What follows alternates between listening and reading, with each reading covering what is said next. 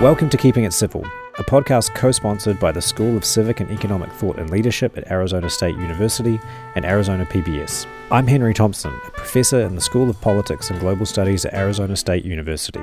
This is an interview show in which I talk to scholars, writers, intellectuals, and thought leaders about civil discourse, the American political tradition, and intellectual life more broadly. I hope you enjoy the conversation. We know of new methods. This week we're speaking to Camille Foster, media entrepreneur and host of the Fifth Column podcast. Greetings and welcome back to another exciting installment of the Fifth Column podcast. This he also was a keynote speaker at the School for Civic and Economic Thought and Leadership Conference in spring 2022. We talk about entrepreneurship, innovation, and the importance of freedom of speech in education. We hope you enjoy the conversation. So, Camille, thank you very much for coming on the Keeping It Civil podcast this morning. Um, we're excited to have you here. And the first topic I wanted to talk to you about is really your experience as an entrepreneur and your experience of innovation and the role that it plays in your life. You're the co founder of a media company called Freethink. And I wanted just to talk a little bit about the origins of that company and, and what you do.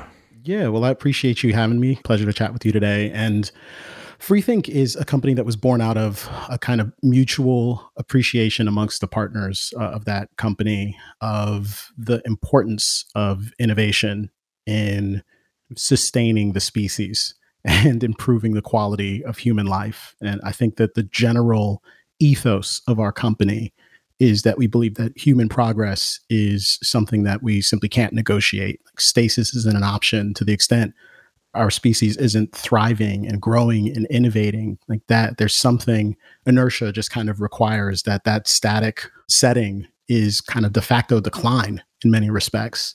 Since we believe in innovation and we believe that innovation is something that it's not guaranteed it's really important to have people voices celebrities even who we kind of venerate and who we talk about we understand the values that are actually consistent with human thriving and innovation. We want to profile people who are thinking differently, who are taking on the world's biggest challenge and trying to make a difference in the world, who have ambitious ideas that, in many instances, are very likely to fail.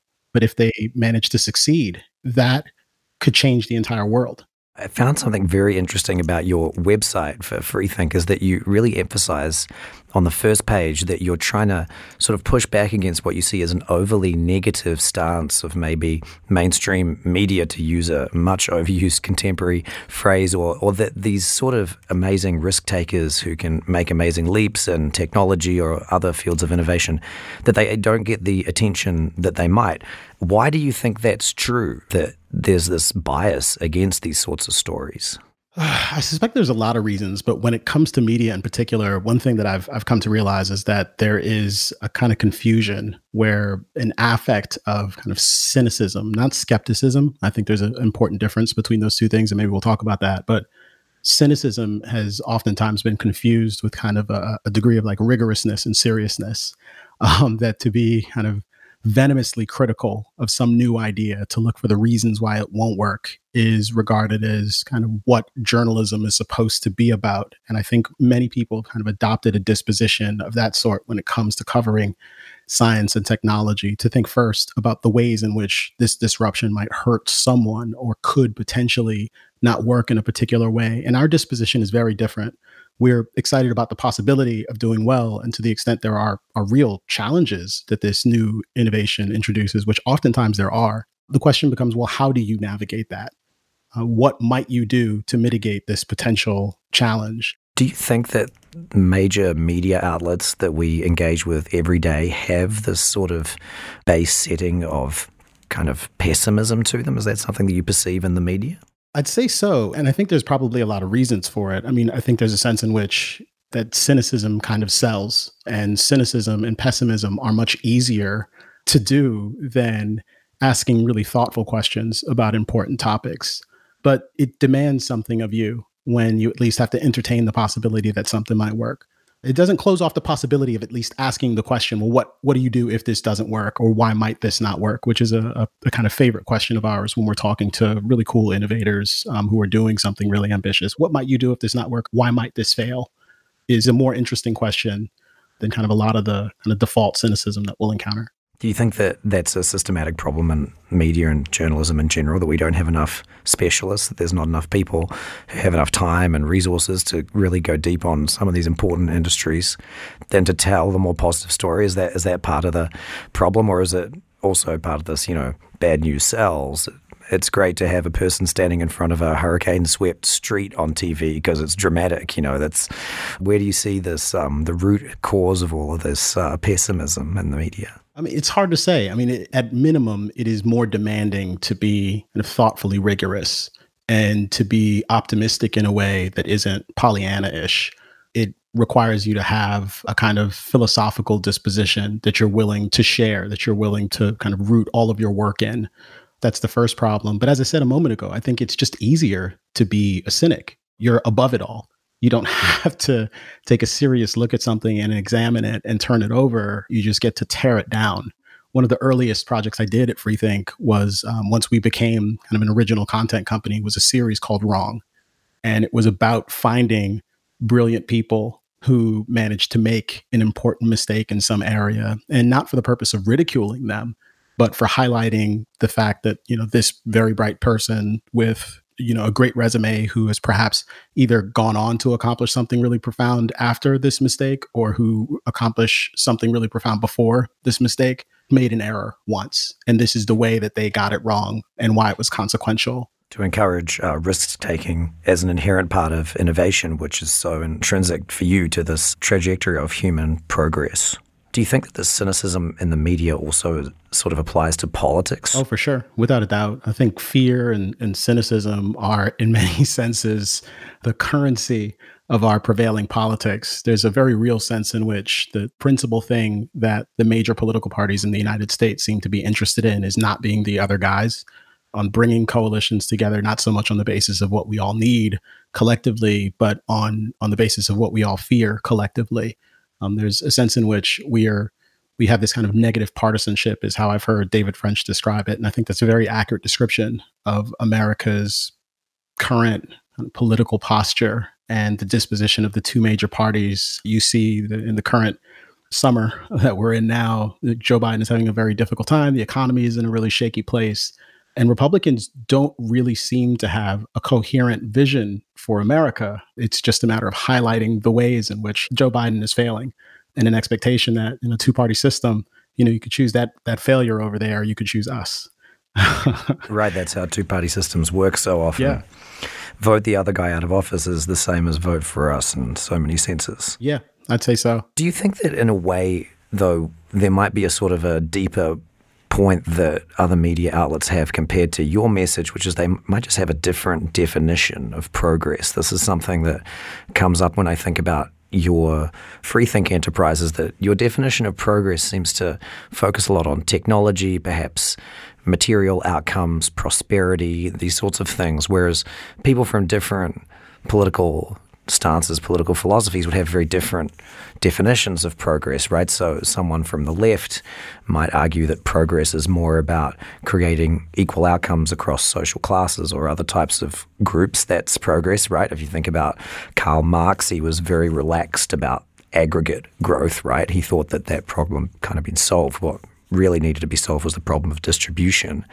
And maybe people from the right, they might think that progress has got a different definition as well, right? It might be, if they're conservative, socially conservative, it might be about returning to some set of values that based more in a specific philosophical or religious tradition or something. Do you think that maybe your definition of progress is just kind of out of fashion and that's why it doesn't get as much treatment in the mainstream media? That's a really interesting question. My instant reaction is to say, no, nah, that's not it. because okay. I really don't think there is a broadly shared, know, coherent vision of just what progress looks like amongst the mainstream media. I think they would talk about innovation in healthcare and in other places. I think they would talk about economic growth more broadly and not merely redistribution, even if the two major parties kind of have these philosophical dispositions that are at odds. But in one sense, it's because you have well, and maybe this is a bit different because I don't even know that the two major parties are that different in some respects. The conservative movement has become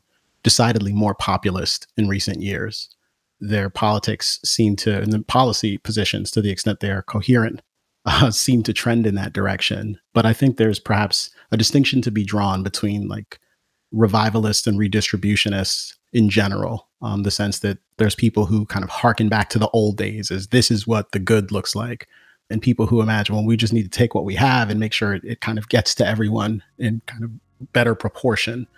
Our approach, our disposition is decidedly different in that we view progress as the real kind of keys to the kingdom. And I think everyone at least imagines that they care about progress. I think what's what's difficult is perhaps it can be hard to know where that progress is going to come from. And perhaps out of fear of being wrong, people just aren't interested in kind of placing bets for the most part. Like my own disposition is that we don't even know the right questions to ask in certain cases.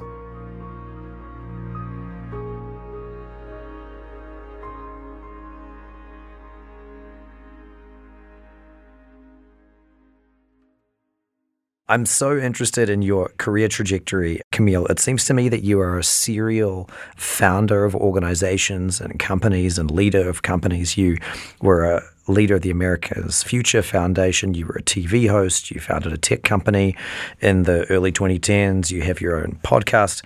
Where did you get your start as a call it a media entrepreneur or call it a business person. What was your first venture that you started? Well, it's kind of a convoluted story. I think before I started my first media venture, that is, um, I found myself ready to transition out of telecom, where I'd built a small kind of lifestyle company. As I was looking around for things to do, I found my way into public policy circles, which is something that I'd always had an interest in. But I was also getting calls to do media and as someone who had pretty unique professional pedigree and that I'd built some things pretty young and who had a distinct, well defined political philosophy, I kind of piqued a few people's interest. And when they discovered that they could throw me on camera without much preparation and that I wasn't really fazed by the fact that there was lights and a microphone around and, and could talk well enough, uh, more and more opportunities started to come as a result of that. So I ended up doing this gig at Fox Business where I was hosting a show for them on a nightly basis. And again, that's very little an media experience beyond just doing hits occasionally. And that was a really great learning experience for me in a lot of respects, both because I got to kind of from a very unique vantage point get to see how the, the sausage was made with respect to cable news Right. And you really never want to see how the sausage gets made. I just don't want that experience. Um, or perhaps you do, but you won't eat the thing anymore. I don't have much curiosity on the cable news sausage, I have to admit. Yeah, well, you may be better suited than me. I think at that age, there was kind of an expectation that there was a, a degree of professionalism, you know, industry wide that was more rigorous and serious than I kind of discovered to be the case that kind of pervaded the entire media ecosystem that immediately became like really disconcerting for me and made me want to go do other things. You said that when you got your start in media appearances, that one of your strengths was that you had a clear philosophical disposition, that you found it relatively easy to articulate. Maybe you'd like to digress a little bit on that, to tell me a little bit more about that philosophical disposition and, and where it came from. Sure. I'm decidedly libertarian in that I believe in kind of free markets and free minds, to borrow a, a phrase from Reason uh, magazine. To go a little bit further, I'd say I'm a classical liberal who believes in economic liberty, which means I also believe in free speech as kind of a bulwark of a free society, and political liberty in the sense that to the extent there is a, a political order, it has to be one that is largely democratic but constrained in ways that protect the rights of the majority or the minorities who might be, you know, impacted by the laws that are enacted. So limited government becomes really important. And then fourth, I think important related but perhaps often overlooked is just the importance of general regard for human dignity as kind of the foundation for any social order and that is respect for individuals and an appreciation for the fact that all of our rights are apportioned to us on the basis of our individuality, on the basis of our humanity. And would you say that this philosophical disposition, these four pillars that you talked about, is it something you learned at university? Is it something that you just picked up from various readings yourself? Is it something that maybe resonated with parts of your uh, upbringing or other aspects of your personality? Why? How did you come to this disposition? Definitely something that I picked up along the way. At university, I can't say that there was a particular course or professor, but I was introduced to things along the way that were really valuable. But it was probably when I found my way to uh, Frederick Bastiat and his book, this very short book, The Law, which had a profound impact on me. And then, secondary to that, Milton Friedman's book, Capitalism and Freedom. He kind of introduced this concept to me of freedom being this rare and delicate plant, of there being this, this kind of fundamental struggle between tyranny and oppression and human freedom. And I think that that particular casting just really kind of hit me in the solar plexus and made it very obvious to me that there was something that was just worth kind of defending and striving for. And it's, you know, the progress towards greater and greater, like maximizing human freedom and liberty, um, but a, a real appreciation for just how few of our ancestors had actually enjoyed freedom. I think there's a sense in which, you know, especially for Americans, we have oftentimes a, a rather there's this like American exceptionalism that operates in two ways. There's the sense in which, you know, American exceptionalism means, you know, we've never done anything wrong. My country might wrong. And American exceptionalism can also serve to allow people to believe that America is somehow kind of the apogee of human awfulness because, you know, there was chattel slavery here. But when people have, I think, a broader appreciation for just how ubiquitous an institution slavery has been in our history and the various ways in which people can be deprived of their liberty without being fully enslaved, without being chattel, I think you you develop broader perspective on these questions. I want to ask you more about higher education and whether you think that young people are still exposed to the sorts of ideas that have had such a big effect on you. But I want to ask you that in a second. What I want to ask you first is maybe a pretty different question, which is it seems to me that you don't only believe in this libertarian ethos, but you really live it, right? You are out there in the free market, starting new organizations, starting companies. Has the hard work and the experience of doing that made you more or less of a libertarian? When have there been the moments that you've really doubted and thought, oh man, this is so hard. This is such hard work setting up this company, or I'm not sure whether this is going to succeed? Have you ever had moments of doubt that that's made you question your adherence to free market principles and limited government in general, you know? Not really. Um, and that's not to say that I haven't had difficult moments professionally but I think that my my kind of philosophical perspective and my entrepreneurial instincts come from different places.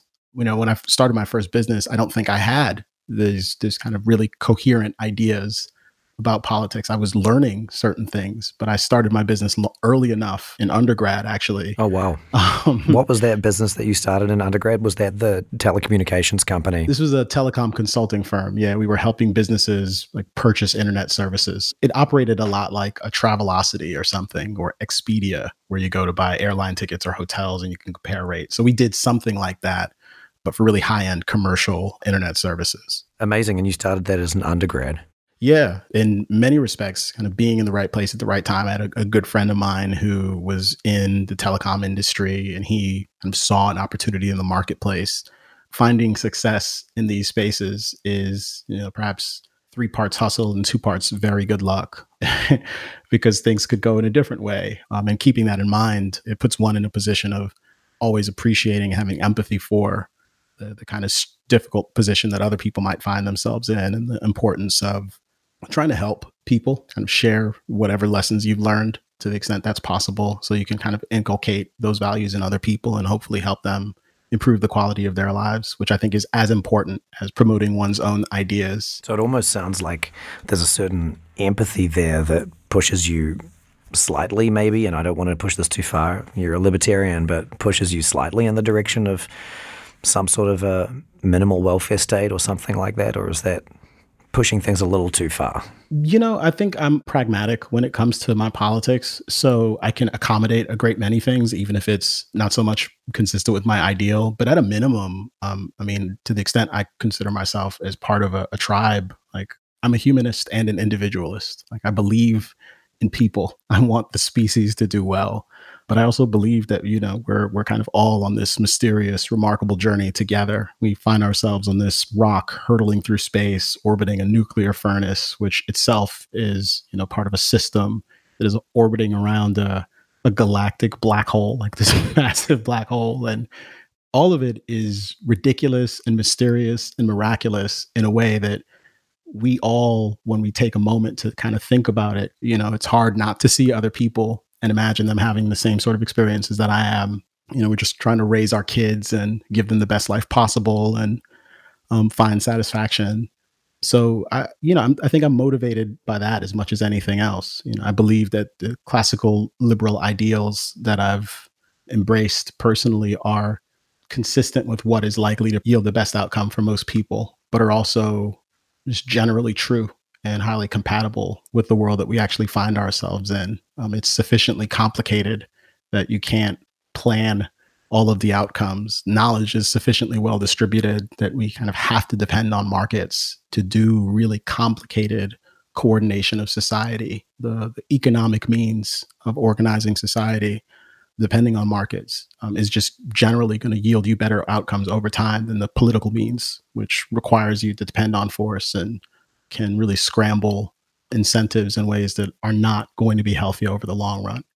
In July 2020, which is, you know, kind of in the high point of all the pandemic, you gave a interview on a podcast for Reason Magazine where you critiqued the Black Lives Matter uh, movement. I'm sure you remember this. And you critiqued it from a libertarian perspective, which is kind of in, uh, really builds on what we've just been talking about. But I thought I might ask you about that and uh, what exactly your critique of the Black Lives Matter movement was.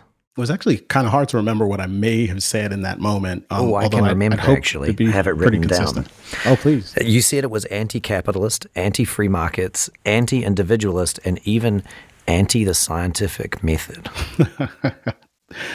yeah. I mean, it, it kind of depends on who you're talking to, but there's a very real sense in which a lot of modern social justice concern is bound up in a kind of steadfast, thoroughgoing identitarian ideology where it kind of reduces us from not being so much individuals, but presumes things about us and our lives and the way we think and the way we, we interact with the world on the basis of our our phenotypic traits, our race, physical characteristics. And I do think that that kind of reductivism is deeply incompatible, at least creates a great deal of tension with the kind of individualist ethics that I was advocating for earlier in our conversation. Um, so I think in that way, there's a, a very severe tension there. But I also think it's the case that when you find yourself embracing a kind of, I think fundamentalist is a good word for it, like fundamentalist ideology, where, you know, there are these presumptions about the kind of distinct failings of the prevailing order and about kind of tribal identities is the most important thing or among the most important things that we can say about the people we, we kind of share civilization with that that can kind of have a corrosive effect on your ability to engage in kind of free thought.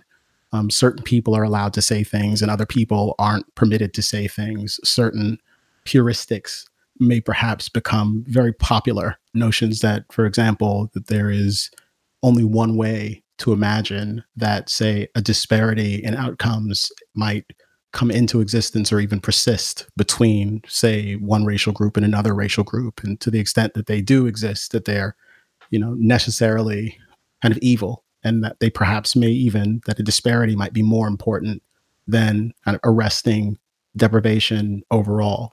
That we should perhaps be more concerned about the way that, say, Black students are on average lagging behind their white counterparts than being concerned in general about whether or not we have great remedies for helping any student who finds themselves in a school that has historically for generations in some cases underserved its communities and underserved the, the families and the students that are entrusted to it.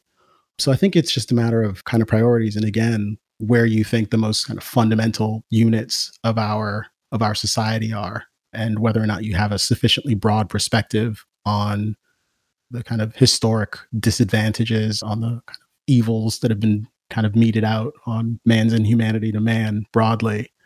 And I just think that the worldview, the value proposition on offer from an organization like Black Lives Matter, with whom I do have, you know, some points of agreement, but in general, like worry that it focuses too much on kind of the tribal dynamics there. And as a result, indulges in a lot of kind of hysterical kind of musing and propaganda um, and can often find itself at, at, pretty sharp odds with a lot of other things that are really invaluable. What are those areas of agreement? I'd be interested to know what are the areas of agreement that you have with the Black Lives Matter movement? Well, in general, I've been a longtime advocate for police reform and believe that, in general, the authority of the state in the area of policing is something that uh, where accountability is absolutely essential. Um, I think where they tend to go wrong is there's this presumption based on certain evaluations of the data that you know black people are at sort of unique risk of being harmed by police, and there's a lot of senses in which that isn't really true. And I think what's more important than that, though, is that to the extent there are remedies to a problem like that, there are ways to deliver transparency and accountability the remedies are not going to be race specific. They're generally going to be race neutral, at least the ones that are effective. And I think that in a lot of cases, the disproportionate focus on race tends to balkanize issues about criminal justice reform and have a lot of other knock on effects that aren't necessarily very helpful. And as a result, it's kind of the dynamic you see now. There was bipartisan support for some sort of federal action after the death of George Floyd in 2020. And here we are in the summer of 2022, and we still haven't seen anything like that yet. You had folks like Rand Paul who were introducing a Breonna Taylor inspired ban on things like no knock raids, on broad reforms that, again, to date, like have not happened. Now, that doesn't mean there haven't been some reforms at the local level, but there's a sense in which we we kind of have a politics that is oftentimes very theatrical and performative where making the argument in a particular way is perhaps much more important than actually achieving some sort of outcome that's likely to improve the quality of people's lives. And in other instances, there's a very real sense in which, you know, you talk about an issue, you perhaps create certain sort of disruptions socially, and there are unintended consequences that are very negative. We've seen this pretty sustained spike in violent crime post not post, but during the pandemic and in this new phase, which I think we might even describe as like the endemic phase of the of COVID. And we haven't seen a lot of the progress that people may have hoped for. In certain cases, seem to be regressing in other ways. And I don't think one can lay all of that at the feet of Black Lives Matter. But it is interesting to note kind of the emphasis on rhetoric and the scarcity of meaningful results along the lines of these issues and the fact that there are consequences for people of all races, in my estimation. Do you worry about the long term consequences of the pandemic in general? I mean, do you think that the pandemic was a sort of a inflection point in our society? You talked about the need for people to have a certain amount of material success in order to support the sorts of policies that you think lead to prosperity and human flourishing. You also talked about the consequences for social order and violence of the pandemic and its broader spillover effects. Do you worry about, you know, if if indeed the pandemic has created more economic instability, more socio political instability, do you worry that it's going to drive a sort of a backlash towards less free enterprise, people feeling less secure, being less innovative, and then on the other hand, maybe even more policing the sorts of things that you really kind of oppose, is my assessment. Do you worry about the pandemic in that way, or do you think that we're going to move through this fairly swiftly? I am definitely an optimist. I think a lot about the possibility of things getting better, but I also don't have a presumption that it'll happen on its own. I think that the pronounced rise in political violence in the United States, not just since 2020, but in general, you know, in the recent decade or so, is something that has been like really disconcerting for me. The loss of confidence in institutions is one that's also been really disconcerting for me, and, and the very real kind of palpable sense that we just don't trust each other in the same way. We don't trust that one another are kind of in this together or have the right motives, but also just the kind of pronounced failure of our bureaucracy to get it right. I'm also just pretty pessimistic about our ability to confront the next pandemic when it comes around because it doesn't feel like we're doing a great deal of soul searching about the places where we got things wrong.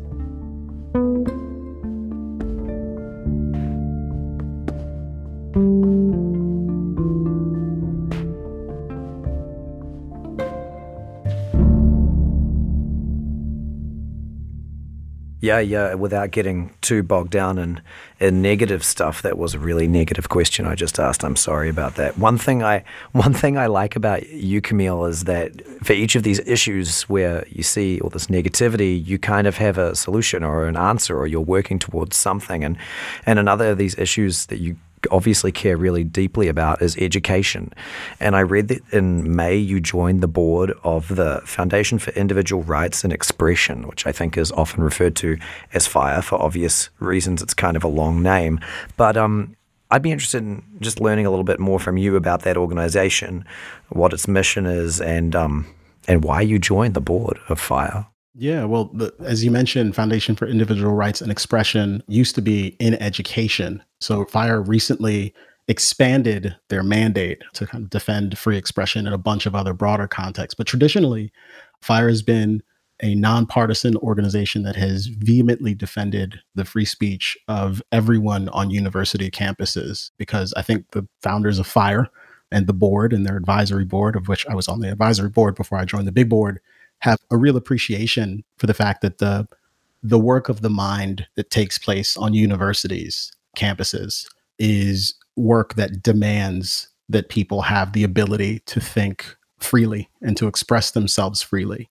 And that on college campuses over the course of the last couple of decades really there's been a trend away from that and uh, a bit of a kind of cloistering, some ideological homogeneity in some instances that's contributed to that kind of hostility to new ideas, uh, a kind of policing of speech based on a desire to try to make people feel quote unquote safe on campuses. I think perhaps a rise in sort of our, our levels of sensitivity, like the number of things that we regard as dangerous or potentially threatening on campuses has kind of changed and evolved in ways and uh, you know more recently fire is is interested in expanding that work beyond the university campus to perhaps take on you know some of the workload of traditionally an organization like the ACLU might have been more kind of relied upon to do. But in recent years the ACLU has kind of gone away from being a reliable nonpartisan interlocutor who is willing to fight for free speech in kind of all contexts, who would defend the rights, say, of you know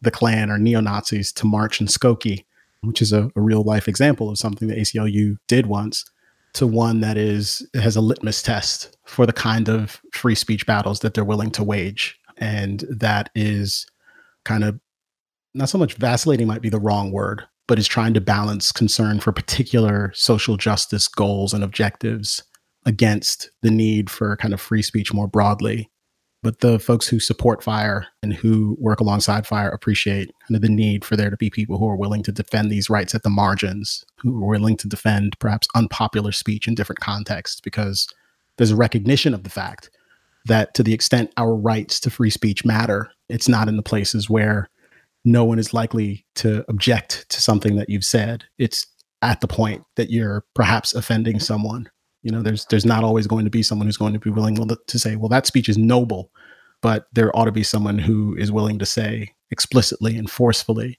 that speech is protected by the Constitution of the United States, and that value is inviolable, and it's something that we should be willing to defend as fervently and consistently as we possibly can. I'm interested in your commitment to free speech and again, where it comes from, not necessarily from a philosophical point of view, because it's quite clear to me how it naturally flows from your libertarianism. But when you look back on your university education, are there a couple of examples of real experiences that you had that you thought were really important or really good, where there was a real clash of opinions that today maybe might not be seen as acceptable or might lead to negative consequences? Are there a few moments that you thought that you benefited from or other people benefited from that, that would be lost in the contemporary environment at many universities? Yeah, I mean, I, will say that you know when I was in undergrad, not so long ago, but I suppose you know twenty years is kind of it creeps up on us, Kmele. It creeps it's up. It's amazing how that works. Yeah. Um, but when I was on undergrad, I was very active on campus. Was a member of a Christian fraternity. Actually, I chartered it on campus, and we tried to host campus programming that resonated with people of all backgrounds, but that facilitated discussions of complicated, difficult topics. So I can distinctly remember us having a program about real men was one of the the conversations.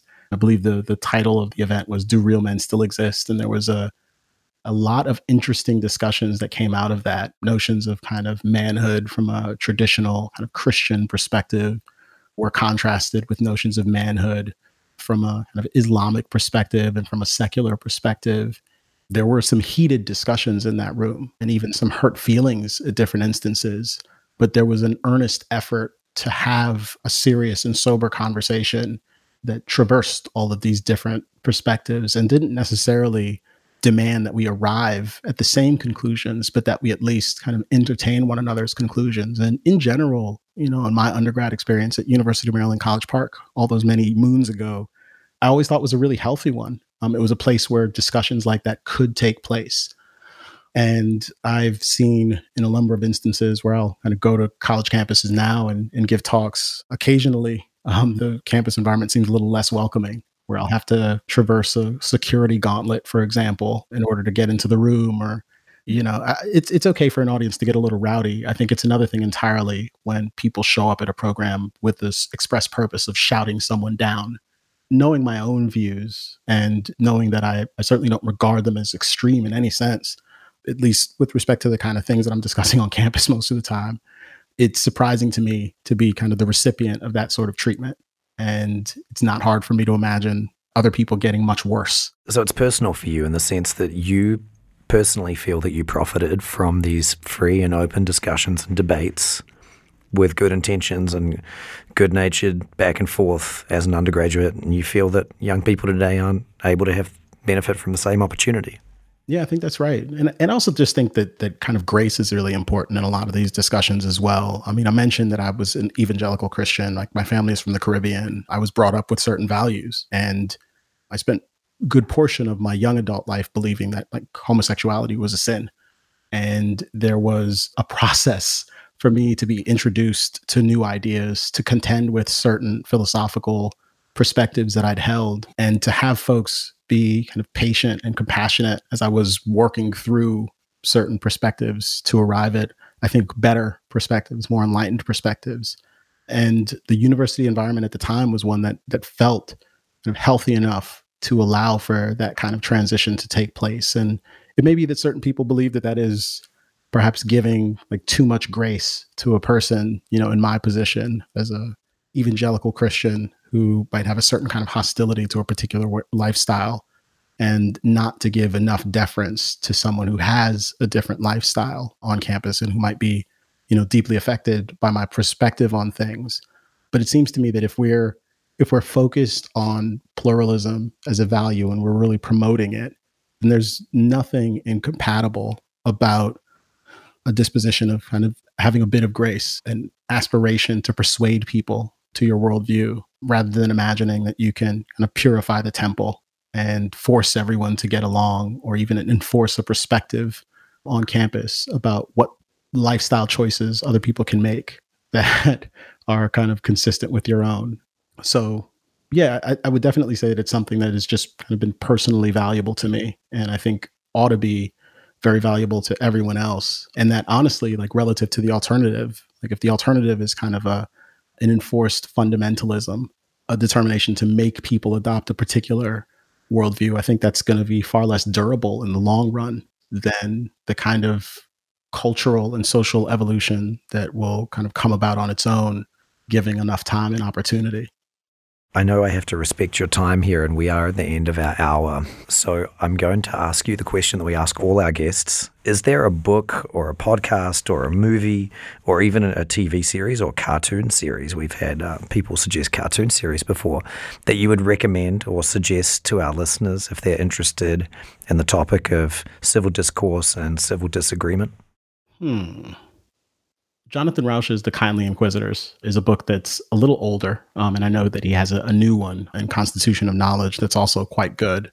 But for anyone that hasn't picked it up, uh, I do think Kindly Inquisitors is a really great book. And John makes a brilliant case, I think, for kind of those first three legs of the stool the political, the economic, kind of free speech as these kind of three like pillars of a free society and does a really great job and i think of kind of fairly addressing the various kind of tendencies away from those values that existed on the left and the right at the time of the writing of that book, which was the mid 90s. And the degree to which those are still very real challenges and ones that I think should be very familiar to a broader cross section of the population. At the time he wrote that, that was primarily about universities. But we've seen the same kind of challenges arise in in the private sector in different contexts and in various aspects of I think most of our lives. So I think that book is is tremendously valuable, and you know, reading it today, um, it will probably strike many people as very prescient. yeah, and it's also great because we actually had Jonathan Rauch on the podcast just uh, a few months ago, so listeners can tune in and listen to him talk about that that new book that you mentioned, The Constitution of Knowledge. So th- thank you very much, Kmele, for being on the podcast. This has been a really excellent conversation. Well, thanks so much for including me. I greatly appreciate it.